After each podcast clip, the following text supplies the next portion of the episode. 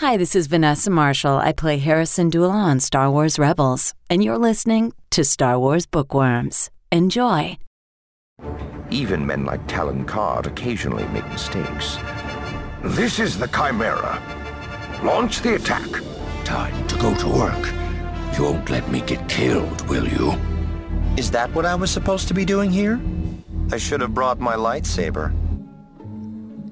I heard through the grapevine, also known as social media, that you went a little bit crazy at the Lego store. I did. I did go a little bit crazy. Well, I don't know. I think what the standard of going crazy at the Lego Lego store is different for different people.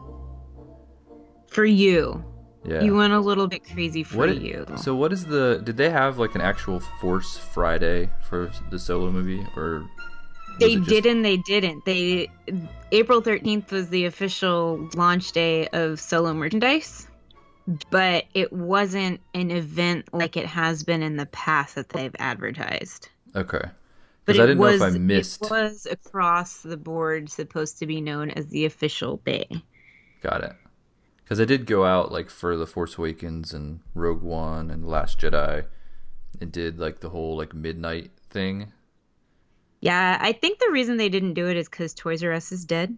Yeah, towards, yeah and like it. Toys R Us was a big proponent of the Force Friday thing. That is always where I went. But this year, I guess, or for this movie, I knew that Friday was the release day, but I didn't know if there was any big events going on. So I just went out on Friday, like Friday at work, like at, over lunch at work, and went to the Lego store and Hot mm-hmm. Topic because I wanted specific things that were related to the solo movie. There was like one Lego set that I really wanted, and then there was one Funko Pop that I wanted. But that was pretty much it. I was like, I'm gonna get two things, and then I'll be good. but then I got to the Lego store, and they had this whole thing where if you buy a certain amount, you know, worth of Lego, then you get like this bonus free set. So I, I wanted to spend enough to get that. So I ended up spending a lot more at the Lego store than I had planned. So I think I had to spend like a minimum of seventy five dollars. So I ended up getting You all you wanted was the mini fi- the minifigure factory. That's what you wanted. I guess, but I didn't even really want it that bad. They had like a, the uh, Darth Vader, In the Darth Vader pod, pod. you you only had to spend sixty dollars for that. but it had to be all Star Wars stuff. Yes, correct. Yeah, which I I got a Star Wars set, but then I also got a non Star Wars set. Right. So I actually got two Star Wars sets. So I got the the Han Solo related one. I got the um the little speeder that he's in. Mm-hmm. So I got the mini, I got the the new Han Solo minifig, which I wanted to get, and then I also got another set that's unrelated, but it's a newer set that has it's like uh, Kaya Mundi and Barriss Offee Mm-hmm. are the minifigs in that one. So yeah, Yeah, that's new. That's new. Yeah, yeah, the new stuff came out, which is cool, and I like new Star Wars stuff. I do, but the newest Lego stuff is not for this podcast. I Uh, don't yeah. think there's. It's not for any podcast I have really. It doesn't All fit the- anywhere. all the dinosaur stuff. You mean? Dinosaurs. what? Dinosaurs. Velociraptors. There are some pretty cool. Jurassic World sets T Rex. that I want to get as well. But yes, this is not a Jurassic It's- Park slash World podcast. Although I, I don't know, is there a Jurassic Park podcast out there? I don't know. Maybe we should be our start next one. venture. oh god, I don't need more. I want I I want a Harry Potter podcast or a My Little Pony podcast before I start talking Those are about your next two, next two on your list. Uh, yeah, I mean that's like the next two, if ever. So if kinda- you, so switching it back to Star Wars, if you were to get one Star Wars related, or actually solo related Lego set, which one would you pick? One. Yeah, just one. Pick one. What? I'm not saying you. I Oh, mean, then- you can buy as many as you want. I'm just saying if you had to pick one. The Kessel Run Falcon. Okay. I I almost got Lando. that.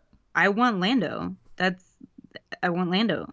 Yeah. And I also want Kira in that outfit because the Kira that comes in the one that you got, she's all right. But I like the Kira in the Kessel Run. She's probably like a little bit younger, Kira. The one I got. I don't know. Um, I, mean, think. we've never I seen know. the movie, so we don't know I yet. We don't know We yet. don't know yet. But we have seen trailers. And actually, the trailers are good, but the TV spots have been my favorite. And my favorite is the one that came out that's called Crew.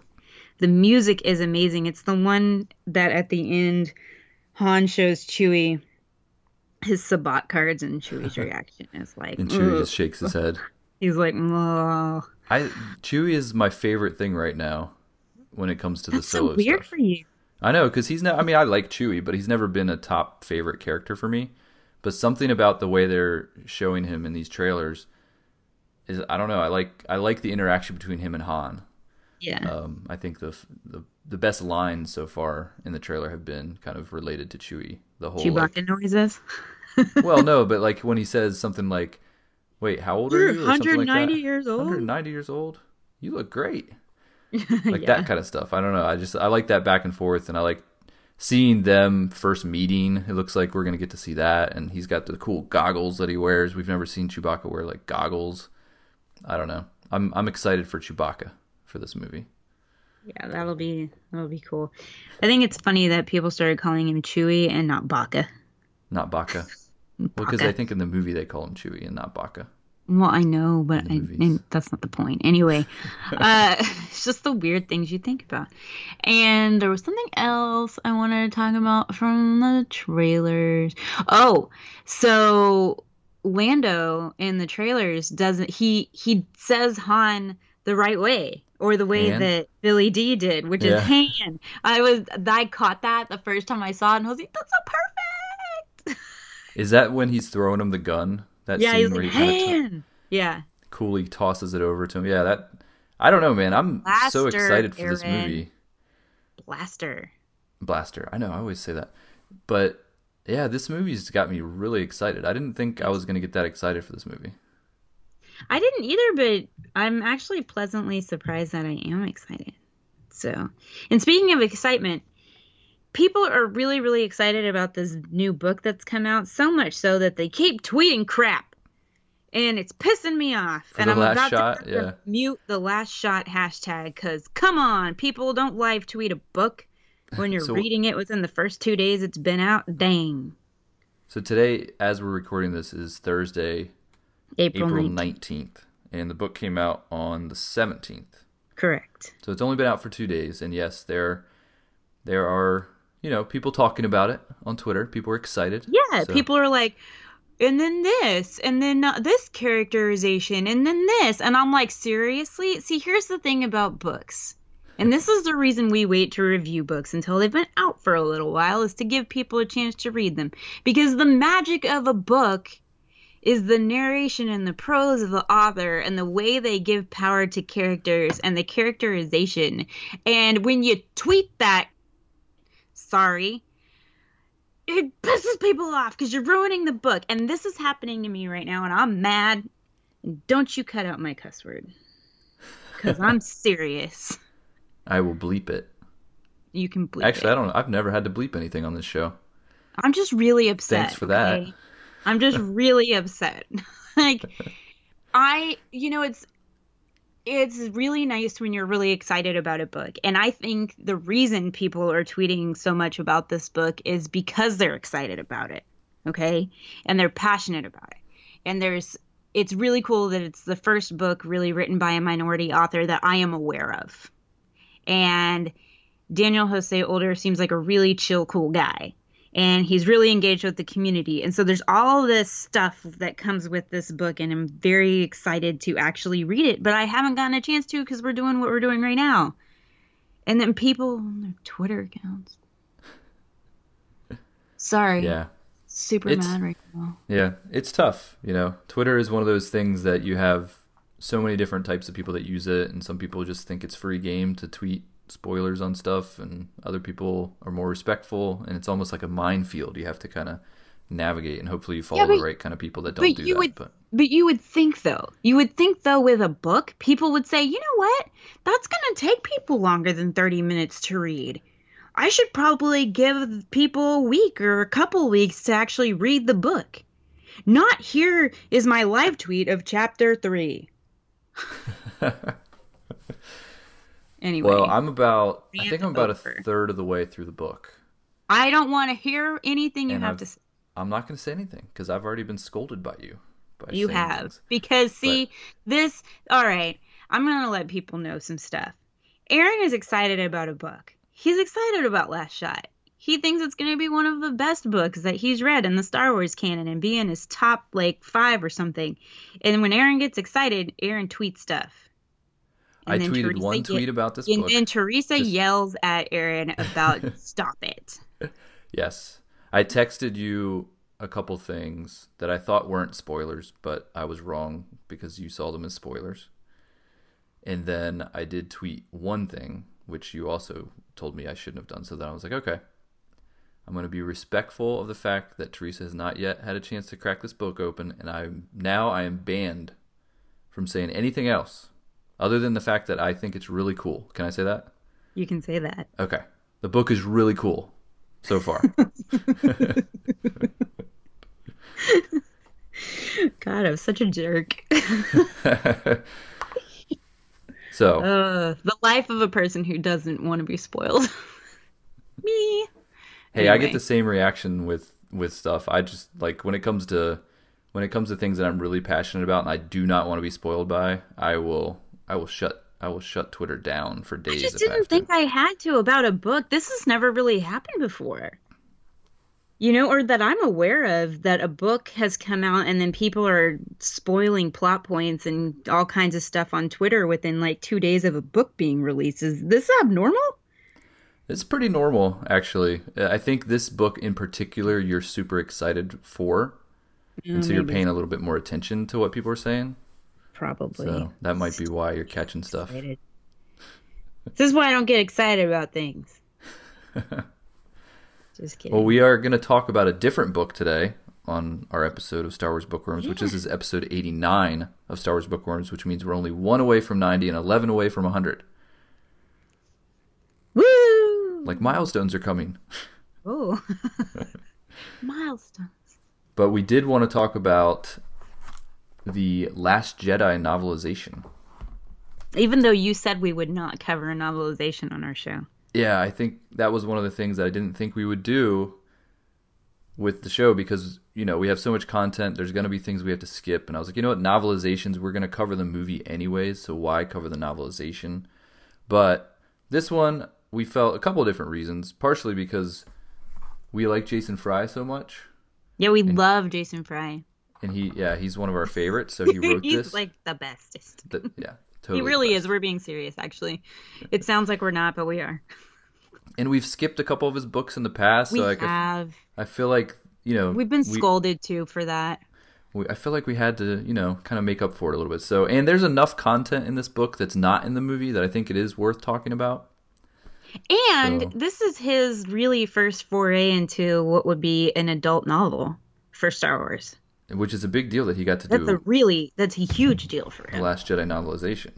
Mm-hmm. So, and he did a great job. The book is great. It's really, it's, a great telling of that movie, and it adds a lot to it. And we'll talk kind of through all of that. But before we do, um, this is The Last Jedi, publisher Del Rey, author Jason Fry. It was released on March 6th, 2018. And the publisher summary, do you want to do it? Sure. Go ahead. Written with input from director Rian Johnson, this official adaptation of Star Wars, The Last Jedi, expands on the film to include scenes from alternate versions of the script and other additional content. From the ashes of the Empire has arisen another threat to the galaxy's freedom the ruthless First Order. Fortunately, new heroes have emerged to take up arms and perhaps lay down their lives for the cause. Rey, the orphan strong in the Force, Finn, the ex stormtrooper who stands against his former masters, and Poe Dameron, the fearless X Wing pilot, have been drawn together to fight side by side with General Leia Organa and the Resistance. But the First Order's supreme leader Snoke and his merciless enforcer Kylo Ren are adversaries with superior numbers and devastating firepower at their command. Against this enemy, the champions of light may finally be facing their extinction. Their only hope rests with a lost legend, Jedi Master Luke Skywalker. Where the action of Star Wars The Force Awakens ended, Star Wars The Last Jedi begins as the battle between light and dark climbs to astonishing new heights. And we're also going to because we had tweeted out and put on Facebook that we're going to be talking about this book, and and so we did have some listeners respond with some of their own thoughts on the book. So we'll be kind of reading those throughout. Mm-hmm. But this book, it's interesting because it starts out with three separate scenes that are not in the movie, like Yeah. right off the bat. So as soon as you start reading the book, it's it's already something completely different than what you see saw in the movie. You know what? What? You're the reason I say that. What's the what? You're the reason I say right off the bat. Right off the bat. I've said, yeah, I've never really said that before. And I was listening back to myself on another show that I was doing, and I was like, where did that come from? Now I know. It's your fault. anyway. random, but I'll leave it in. Um, yeah, continue. But did that kind of surprise you, like especially kind of the content right at the beginning, where we get this alternate reality story about Luke Skywalker? Was that something that kind of caught you off guard? That was sort of weird, not gonna lie. I I wasn't expecting that. I liked the story of Han's funeral and all of that. That added a lot to the story for me to help me understand kind of where Leia's mindset was. That helped a lot. Luke's alternate reality I could have done without, but it was sort of like cool-ish. But meh. It was like this force, almost like this force dream that he has, because he does wake up after the dream on Ahch-To, you know, where we know him to be. But I guess it was almost like this dream slash premonition of what could have been, or maybe a warning from the force, like, hey, you need to actually participate, otherwise, you know, bad things can happen. But yeah, but it was like his life was so boring. it was very extensive too. Like it got into a lot of detail, like who, I his, know, who his wife tons. was, and kind of what ha- he was even remembering Camie. back. Yeah, Camie. I guess he he took her away from Fixer, but Mm-hmm. the um even kind of like the alternate like what happened with the droids in this and Mm-hmm. they actually gave him back over to the Imperials and Obi-Wan shows up and tries to do a mind trick and tells everybody that Luke's name is actually Lars and it's like this alternate reality events and then Leia dies. The the emperor or the empire executes her. Alderaan, uh, Mon Cala, and another planet. I forget which one. Like three planets get destroyed by the Death Star, not just one. Obi Wan gets taken out, I guess. So it's just this whole alternate reality. It was just crazy. It was a little weird. It was a weird way to start the book. It kind of threw me off a little bit. It did throw me off a little, but it's okay. I mean, it it it is what it is, and and I wonder if that had been in the film, what the connection was supposed to be. Because I still don't see the connection of that story. I don't see why. And if it was in the film, I'm glad it got cut because I think it would have confused people a lot.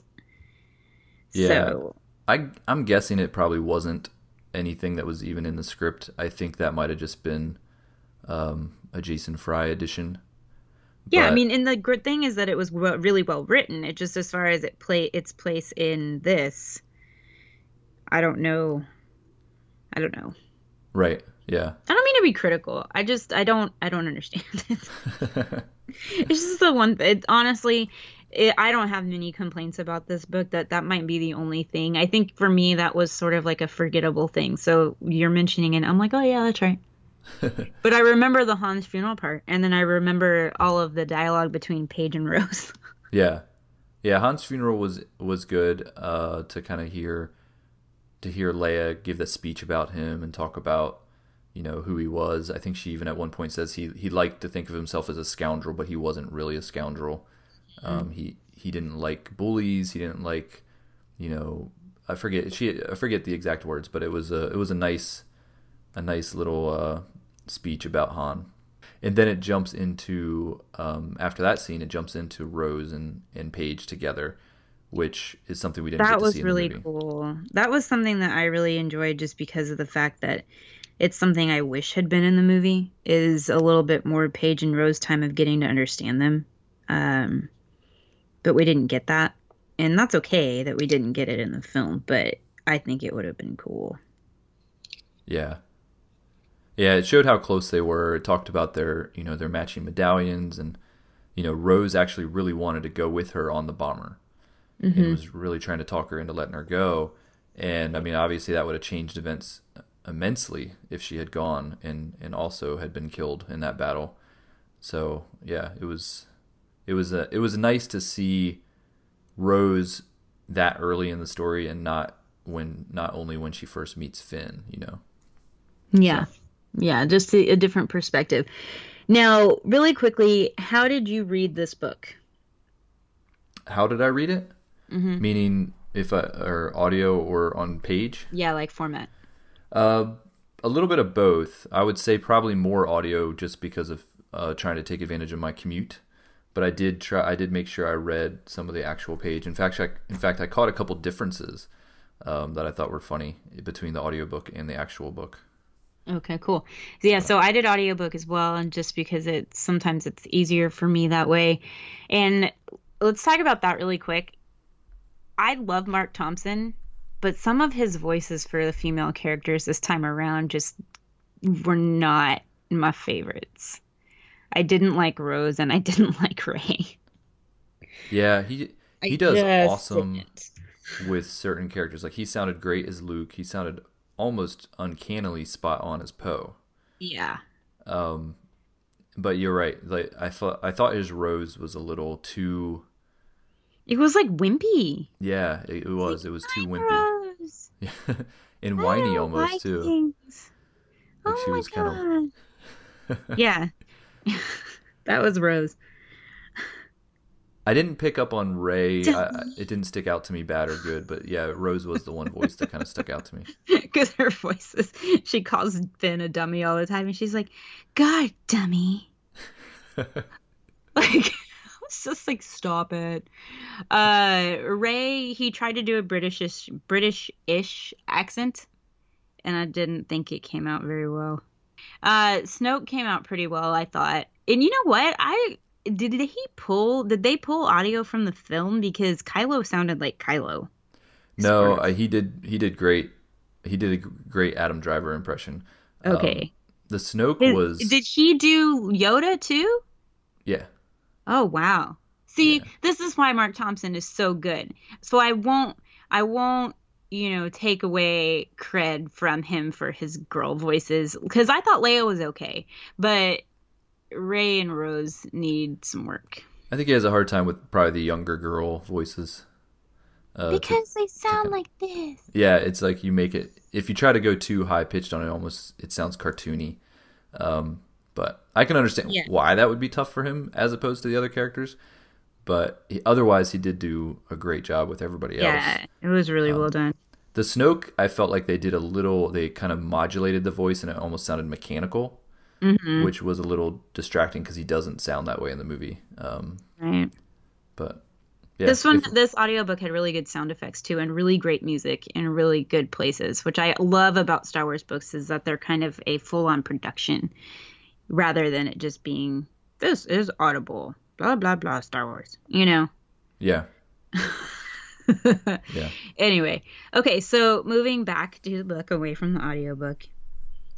So we got more Captain Canady, which you and I both like because we like Captain Canady, and he did a great Captain Canady. Oh my gosh, that was such a good voice. He, it's almost like it came right out of the movie. He was like, "We should have scrambled our fires five bloody minutes ago." Like it was so perfect. yeah, it was. It was great to get because that character is such a favorite of mine from this movie. It's one of my favorite parts of the movie, but he's in it for such a short period of time. He's only in it for like two minutes. I know, but I love him. He's so great. Um, but yeah, he's in it for such a short period of time, so we don't get a lot of perspective from him. So the fact that we actually get to read a decent amount about him from his perspective um, even made me like him more because his inner dialogue is great. Like he doesn't like Hux. He doesn't like pretty much everybody around him. He thinks they're all incompetent, um, yeah. which fits his character perfectly.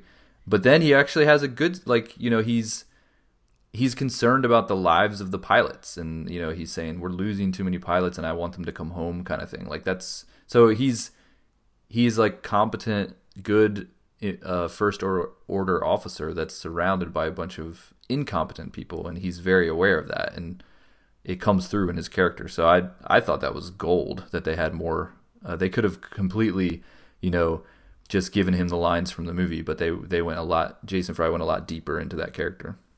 Yeah, I'm glad he did because I really, really enjoyed him. I mean, he's almost like a Kallus to me in a way. Not a hot Kallus, just a Kallus.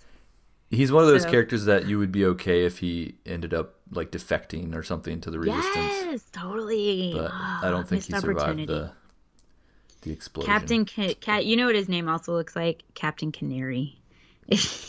I was thinking Captain Canada, like Canada. Canada. Canada. Yeah. Canada. Yeah. Oh, Canada. now you do have something in here uh, from the audiobook. I I love the fact that we got inside of not just BB-8's head, we got inside of C-3PO's head, we got inside of R2-D2's head, and we get to actually see like personalities from the droids and hear them talking and like the things they think and what they say and stuff. And BB-8's perspective on things is literally the best storytelling thing ever. The fact that he's BB-8 hilarious doesn't like Poe's X-wing. He doesn't like Black They're One like rivals. whatever. He Black One, yeah. Him. He hates him. like the line that he it, it says um, at one point he says I think he just says like Black One is such a pain in the ass. Yeah. In the book, but, but they actually changed it in the audiobook. They, they did. It, it was pain in the butt. Changed it to butt, which I didn't know they did that. I thought these were unabridged. But yeah, I thought that was hilarious. Um, all the back and forth between Black One and BB-8, and then to see a couple other instances in the book too, where um, when they get captured when they're with DJ. Oh yeah, nobody captured, notices that BB-8's like even talking there. about how it's nobody like notices droids. Around. You know what? One of the best parts of BB-8 part was the is his inner dialogue as he was pretending to be a slot machine, and and all of that. And then as he's on Canto Bight and rolling around with all these coins, and Rose and Finn get arrested, and he, he's going through this whole train of thought of how am I going to get them out? Let me count my money, you know, like all this stuff. Oh my gosh, that was really good. That was good stuff. Yep. Uh, I love that Jason Fry did that. That was so perfect. I just keep thinking about things that BB-8 was saying right now. Sorry. Getting lost in BB-8's brain. You know what? When he's in R2-D2's brain and R2-D2 talks about how he's learned how to communicate with the brains of the Falcon and that the Falcon doesn't like C-3PO, but that the Falcon needs needs oh what was it? Uh like crude jokes and like oh, romanticism right. or something. Yeah. and yep.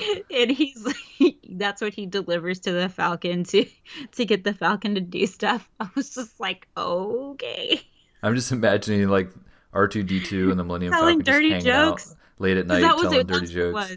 that's what it was he said dirty jokes and and something else and i was just like oh god what dirty jokes does r2d2 know what are dirty jokes in Star Wars? They should have told one. Or for a droid, even. Like, well, what, yeah. What's what dirty to mean? a droid?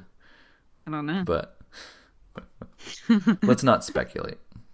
No, let's you not. You already said That's... a curse word, so.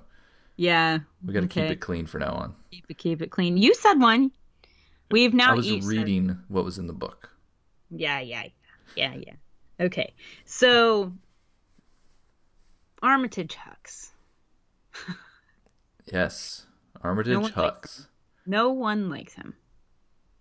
Nope, he's he's one of those characters that I think I think in The Force Awakens we got kind of a version of him where you're like, okay, this guy's really angry. He seems like he's important and he's got control over a lot of people, so he must be somewhat intelligent. But then we watch The Last Jedi and you're like, this guy just seems kind of like a bumbling idiot. Like, how did he rise this far up in the First Order? Um, and the book kind of backs that up. Yeah, it, it does. Do him any favors. All these people talk about Hux, just random people. You get a lot of different perspective and about him being stupid and being and like Snoke even's talking trash about Hux. And that he's just a pawn and that he's his reign is going to be over soon and he's just there for basically entertainment's sake. Yeah, they Just- have one of the officers. I think it's Peavey. Is that the guy's name? That oh of yeah, Captain Peavey. is kind of under him. There's there's a couple. There's one part. Um, I'm trying to look it up here, where he says, "Yago would endure Hux just as Peavey had, because both men knew the general wouldn't last. He would mm-hmm. undoubtedly undoubtedly succeed at destroying the remnants of the resistance and bask in the glory of that accomplishment for a time, but then the real challenge would begin." The First Order would have a restive galaxy to tame, one that had been plunged into chaos, and sooner or later Hux would be undone, revealed as an incompetent officer and an intemperate leader. So that that's the guy that that's the guy that reports to him talking about him. So that's not a good sign. oh wow, Peavey was good too though in the like Peavey uh, was entertaining. a good character in the movie too. I liked I liked his what was the line where he said, "I believe he's tooling with you, sir." Oh yeah, that's funny too. I think Hux is good because he's unintentional humor and entertainment. Yeah, like you gotta love like all this stuff where he's like, "I'll take it in my quarters." Oh, it slams to the ground. yeah. Let's give some words to some of the people that actually listen to our show. Michael McAllister, he says that he really enjoyed the novelization. I feel that the additional scenes really helped move the story along. It's a shame that most of the scenes with Luke were left out of the movie. I would have really enjoyed seeing the scenes between he and Rey on screen. Also, the scenes with Leia tapping into the Force were so well done. Had there been time to include those in the film, viewers might have had an easier time with her using the Force to go back to get back onto the ship. I enjoyed the audiobook on this one. As always, Marc Thompson did a phenomenal job with the narration. You know, so let's talk about some of those scenes that got added in. There's the one where Luke is coming back to like tell Rey he's going to go with her. That's cool. Cuz we didn't really see that. Yeah, that was that was actually part that was completely unexpected when I got to that part of the book. Um, and it kind of changes your perspective. It's almost you almost w- wish that they had left that in the movie because so many people did have a problem with kind of the way Luke was portrayed and almost like he had given up and the fact that he did come to the conclusion that he should go back with her was in the novel but not in the movie. Um, I was like, oh, that would have been really cool to kind of see him do that in the movie. And then he finds her with Kylo, and obviously that changes his mind. But um, just in that small moment, because in the movie it almost seems like he doesn't kind of come to a conclusion that he needs to go help until he talks to Yoda. Mm-hmm. Um, so it, it really does change the perspective on Luke. It does. And Amanda Reynolds said, I felt like this book was worth the hype it was receiving. Very rarely do I get invested into the novel adaptations of the film. And then she continues on to say, with what we're talking about right for right now, she said, it expands on stuff from the film, but again, this book doesn't fall into the category when, or doesn't, or okay, uh, that most of the novelizations don't stick with you when it expands on stuff from the film, but this book doesn't fall into that category. For example, the one moment from the novel that will stick with me whenever I watch the film from now on is the moment when Luke touches the Force again in who knows how long and his reaction afterwards. It breaks my heart because we know what happens next. He was going to go with Rey saying she was right, but by that time he pushed Rey too far away to the point that she had to seek support from Kylo. He came around too late. I could go on and on about moments like that, but that one will always stick with me. I even get got emotional with this book giving credence to the whole story that is The Last Jedi. I love this film and I really enjoyed this novel. And she's right. I mean that that scene was super powerful and I really wish that that scene had made it into the actual film. I really think they could have spared the time for it and that it would have been really made the movie even more powerful. And I really like The Last Jedi, but I think that would have been really good to have. I'd be curious to know if that scene was from like the early script that Jason Fry had. Was it because it's not a deleted scene? We we've seen the deleted scenes, and that's not one of them.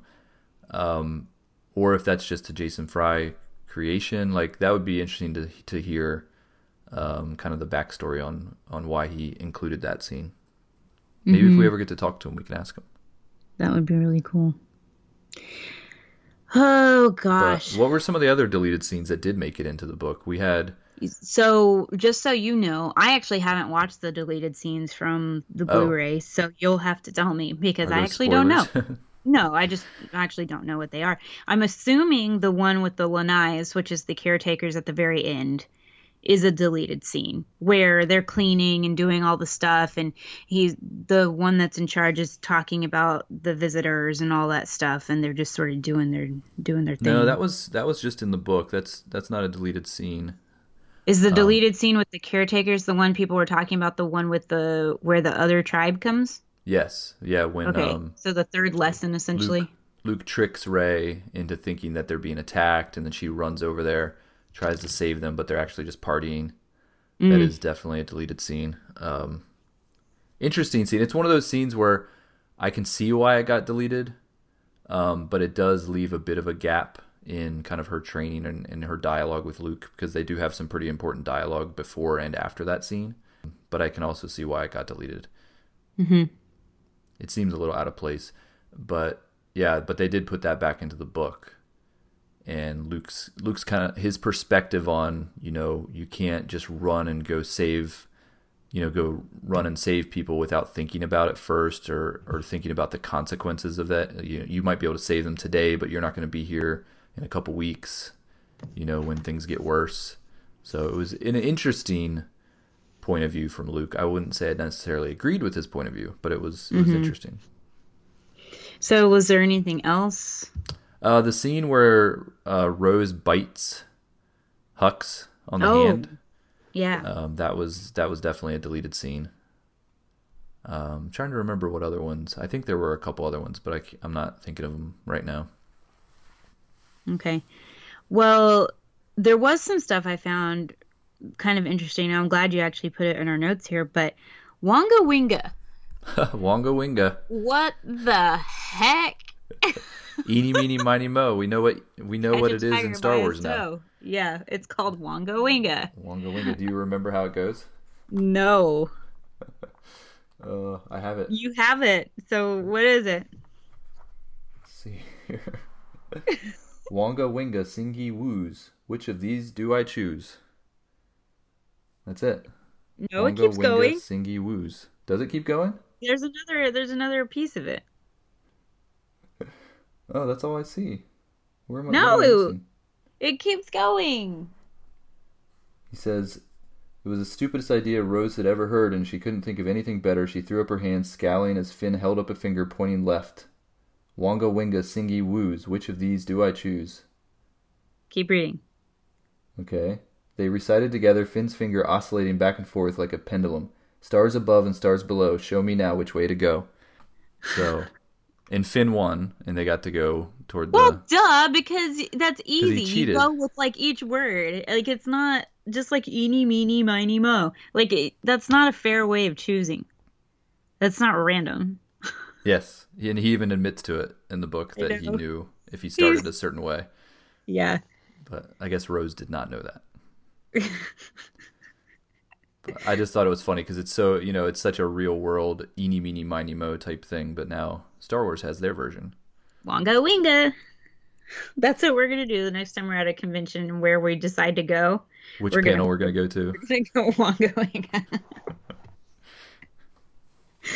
oh, that's really funny. Okay, so we have to talk about the scene with Chewie and the Porgs because it's very descriptive. It really gets into Chewie's head. It does it really How gets into feels. Chewie's head about how he feels and how he's thinking about the porgs and all this stuff. And even like down to the porgs, Leia makes a comment about when did the when did this like rust bucket become an aviary? because there's so many of them on the Falcon. Yeah, I never uh. understood Chewie's hesitation. I guess he's just he's a gentle, kind. I think Chewie is a really gentle soul. I do, do. but he was hungry and he had already killed and cooked the thing. So I mean, he did the deed. He killed it. I guess just seeing other ones watch him eat it made him feel bad. Probably made him very uncomfortable. But when I watched the movie, I was just assuming that he just he felt bad. They cut away to another scene, and then when we're not it watching that, he just took a big bite out of it. But in the book, they do lean toward him actually not eating it at all, which I which is you know it's a little unfortunate. He was hungry. Well, go eat some grass. or fish or something. Yeah, that's true. There's there's plenty of fish. I think. Yeah. Oh my gosh. Okay, so there's this thing that Rose has going on. I think she's jealous of Rey. Yes, What do you which think? is something that all, the book does kind of add because you don't really get that sense in the movie. Really, they don't really have a lot, lot of dialogue about Rey. Uh, Rose and Finn don't, but in the book they do. Mm-hmm. And she's kind of every time he brings her up, she's just like, "Oh, Rey, Oh, Rey, Rey, Rey, Rey, Rey. again." Your infatuation with Rey. She got tired of hearing Finn talk about Rey, which I guess I could understand because it seemed like Rose had a bit of a crush on Finn. Mm-hmm. Uh, so it would make sense that she wouldn't want to hear him talk about another girl. Right. But- That makes sense. But at the end, when Leia comes out of the cockpit with Chewie, guess who's sitting down talking to Rey? Poe. Oh my Oh, gosh, I'm such a Poe Rose shipper. shipper. I'm a I'm a Rose shipper or a Pay shipper. I've also heard Rameron. Rameron. Um, well, that sounds. Yeah. So I know it's not it doesn't sound appropriate. So but I've heard all of those, but I'm a I'm a row shipper big time. They Huh. need to have li- they need to have little pilot force babies. Oddly enough, I was thinking about that today. Like, I was trying to decide who I ship with, if you're talking about those three in particular, because there's some sort of a thing going on there. I am not a Finn Rey shipper. I don't know. I don't think I am either. I think I'm a ro- rose Finn shipper, I guess. But I, I, the thing is, I really do think Finn has a thing for Rey. So I feel like I'll just feel bad for him when he doesn't get her. I won't feel bad for him. I don't. I just feel. I mean, he just seems to really care about her a lot, and maybe that's all it is. Maybe they're just he just cares about her a lot. But usually, there's more to it when it comes to that kind of stuff. So you know what? He's not gonna get her because Poe is. Well, we'll see. We don't know yet. What does JJ? I think? already I That's already really what matters. I already know. So Who does JJ Abrams ship? That's really what matters. that's but true. but I think it was clear to me at least that Rose definitely had a thing for Finn. I don't know if Finn returned that. No, but don't- Rose definitely has a thing for Finn for sure. So For sure. we'll see. Yeah. But we know from the book that Rose is very aware of Rey and is not too happy about Finn talking about her all the time. Rey, Rey, Rey, Rey. I think at one point she does actually say that, right? Doesn't she say like Rey, yeah, Rey, I think she does. Marsha, Marsha, Marsha. Yeah, basically. One thing I did notice at the end, toward the end of the book, when Luke and Kylo finally do face off, they do change a little bit about their interaction. I think there was a couple lines that were added, um, but then just kind of the way in the movie where um, they have their little battle, but they don't actually clash blades, and Luke just dodges. In the book, he actually swipes through Luke with his lightsaber at one point, like not just pokes him with it like he does in the movie. He like swipes through him and is surprised and then luke says a couple things and then he com- comes at luke again and swipes through him a second time. Um, and doesn't do the whole like stand there in front of him and slowly poke the lightsaber through him. That doesn't happen at all in the book. Um, so i wonder if they added that in the movie later um, because it doesn't show up in the book. Um, and then luke of course says the line you know see you around kid and does all that. But i thought it, it was interesting the things they left out. Yeah, but you know what was beautiful about all of that? In the audiobook, maybe it's because of the music, but Luke becoming one with the Force, that scene in the audiobook was super powerful. I almost cried. Hmm, yeah. It was just amazing. And also the moment with Yoda was really powerful in the audiobook too. And they were almost as powerful as the ones the scenes in the movie. But you know, like when Kylo and Rey are fighting the Praetorian guards, I was really anticipating that scene because I didn't know what they were going to do as far as if it was going to be as intense as the movie. And that was a scene that for me didn't translate as well in the book, but I think it's just because I'm so attached to the visuals of that scene. Yeah, it's in hard like to the duplicate visual that kind of yeah, action. like that action was insane. So that's not Jason Fry's fault or the book's fault in, in any way. I think it's just the visuals that's hard to portray that on paper. Yeah. But The one the one advantage the book does have though, because you were talking about the Force and and Luke becoming one with the Force, just the Force in general, the way it's portrayed in the book, you know, with the different characters that can tap into the Force, oh yeah, yeah, yeah. you just get way more, um, way more of that in the book than you can in a movie. It's hard to visualize the Force in a, in a in a visual way in in a film, but to actually put it down on page and describe it and how the characters are interacting with the Force um, is something the book has an advantage. I agree. I And it was really cool when when uh, Kylo and Rey are fighting over the lightsaber, and they talk about how Rey is actually like she can actually feel the kyber crystal, Mm, yes. and that's I love like that's one of the new things kind of stuff with like that. with canon right now where they're really focusing on these kyber crystals and the connection to the Force, and I, And lo- I love that they included that. Yeah, and it was also in there. He made a mention to the song of the Kyber crystals. He said something about that too, and there was so many tie-ins to other books. There's when you get some scenes with Holdo where it's in her head and she's thinking about things, and it is completely, completely out of like Leia, Princess of and I was so blown away by that, by the fact that there was actual information where they're talking about Leia and Amilyn as kids and being a part of the whatever that was called, the apprenticeship. I don't remember. The Scouts. No, I'm just making. No, that no, no. Well, no, no, no. It's when they're the senator apprenticeship stuff. I mean, he Right. references things from Princess of Alderaan, and then he also goes in and references stuff from Bloodline. Like he brings stuff from from both of those books, which I definitely picked up on, which was really awesome. He also makes some references to the Aftermath trilogy, which I also heard. And he he basically used all of the references that were available to him. He, they bring in stuff from Phasma, like talking about her planet, talking about who she was originally, and all this stuff, which I thought was way cool too. So we've talked about this before about everything tying into each other, and Jason Fry did a great job of doing that Yeah, um, I think Shara Bey got mentioned multiple times. which is uh, Poe's mother. Uh, we also got to hear Leia talk about the times that she had visited Crait before, which we Yes. knew happened in Leia, Princess of Alderaan. Also in the Marvel comics, uh, Yes. her and Luke and all of Red Squadron um, actually go down to the surface of Crait, and they talk about tho- those details as well. Yeah, they So, talk yeah. about Red Squadron and fighting the Empire. Yep. Yep.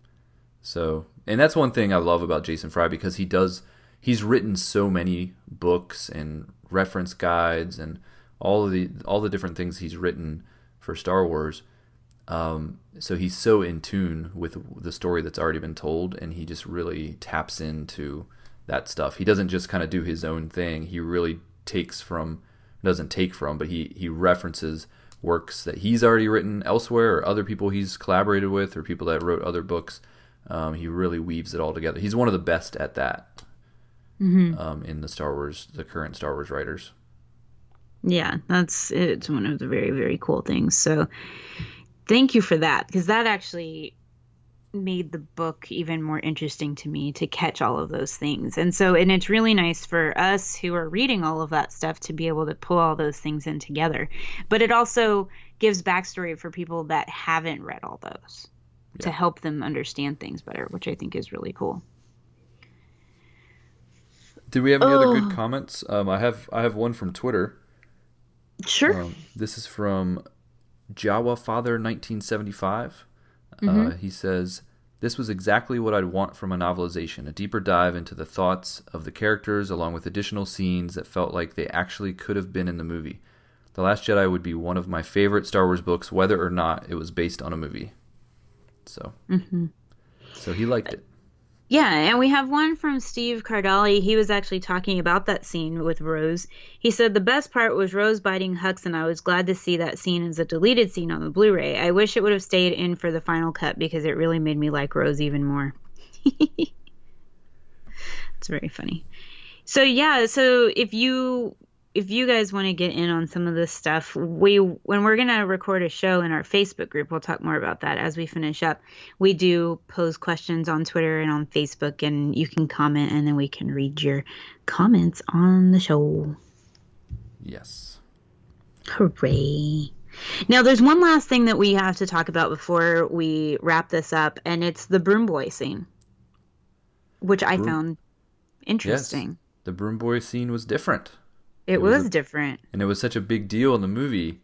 Um, in fact, I didn't catch it the first time I watched the movie, but the second time I did, um, when you see this this boy um, whose name is Temiri Blagg, I think is his name, um, which is not a great name if they're planning on using that character again. but he walks out and you know out of the stables and kind of uses the force to bring the broom to him and his kind of the final scene he stands there in front of the stars with his his lightsaber slash broom um, and has been dubbed broom boy kind of a big deal but in the in the book they make no mention at all of him using the force Mm. Not at all. And I was looking for it, and it wasn't there, and I was like, oh well, okay. he just he just picks it up like normal. So that's another one where I kind of wonder if that was something they added late in the game for the movie, so it wasn't in that script that Jason was uh, basing the book on. Maybe, maybe so. But so all in all, I would say that this is actually a really good novelization for a movie and I don't tend to get swept up into the novelizations, but this one did get me. And I was interested and wanted to there was enough of different of a difference between it and the movie and it really enhanced the film for me, I think. it Doesn't Yeah. have you don't have to read this in order for the film to be good, but it it it gives it some extra weight. Yep, I completely agree. It's not necessary reading, but it's if you want to get more um, about this story and want to kind of get into the heads of the characters and even characters that you know are minor characters, you you're able to get into the heads of. Um, it just really adds a lot to the movie. And now when I watch the movie again, I'll see certain scenes differently because I kind of know what's going on in these characters' heads. So I would highly recommend reading it I if would you too. haven't yet. And um and just Jason Fry's writing style is just fun. Like he's really just a really good writer and and he he ha- he's able to inject uh, a certain sense of fun and and um he does a great job with it. So Yeah, he really does, and and it's gonna want make you want to read some of his other stuff. So like Moving Target, he did that with a collaboration with Cecil Castellucci, I think is her last name. but we did the Servants of the Empire So books, yeah, and those were great. Um, oh my gosh, we- the writing of those was amazing. which um even kind of back the introduction of of Armitage Hux's of his father Yeah, Brendol Hux. It did. came It did. all the way back in those books um, years ago. So yeah, it's all. It, he's he's written a lot of stuff, and Weapon of the Jedi is one of the you know kind of a fan favorite as well that he wrote with Luke. Um, Yep. So there's a lot of good stuff out there from Jason Fry, and I'm glad he finally got to write one of the adult novels, and I hope he'll be able to do more. Me too. Me too. All right. Well, that is the end of this particular episode of Star Wars Bookworms. In between shows, you can catch us on Twitter. We're at SW Bookworms, and you can send us an email to starwarsbookworms at gmail.com, and we can read it on the show. And you can find us on Facebook, facebook.com slash Star Wars Bookworms. We also have our Facebook group that we were talking about uh, when we review these books and, and other things. Um, we sometimes put it out there for you guys to give us comments so we can read those on the show. We're also on iTunes. You can find all our episodes there. You can also leave us a review over there. So if you haven't done that yet, we'd, we'd really appreciate it. You can find Teresa on Instagram and Twitter at Ice Cold Penguin, and I am at AV Goins. So until next time, keep on reading, and may the Force be with you.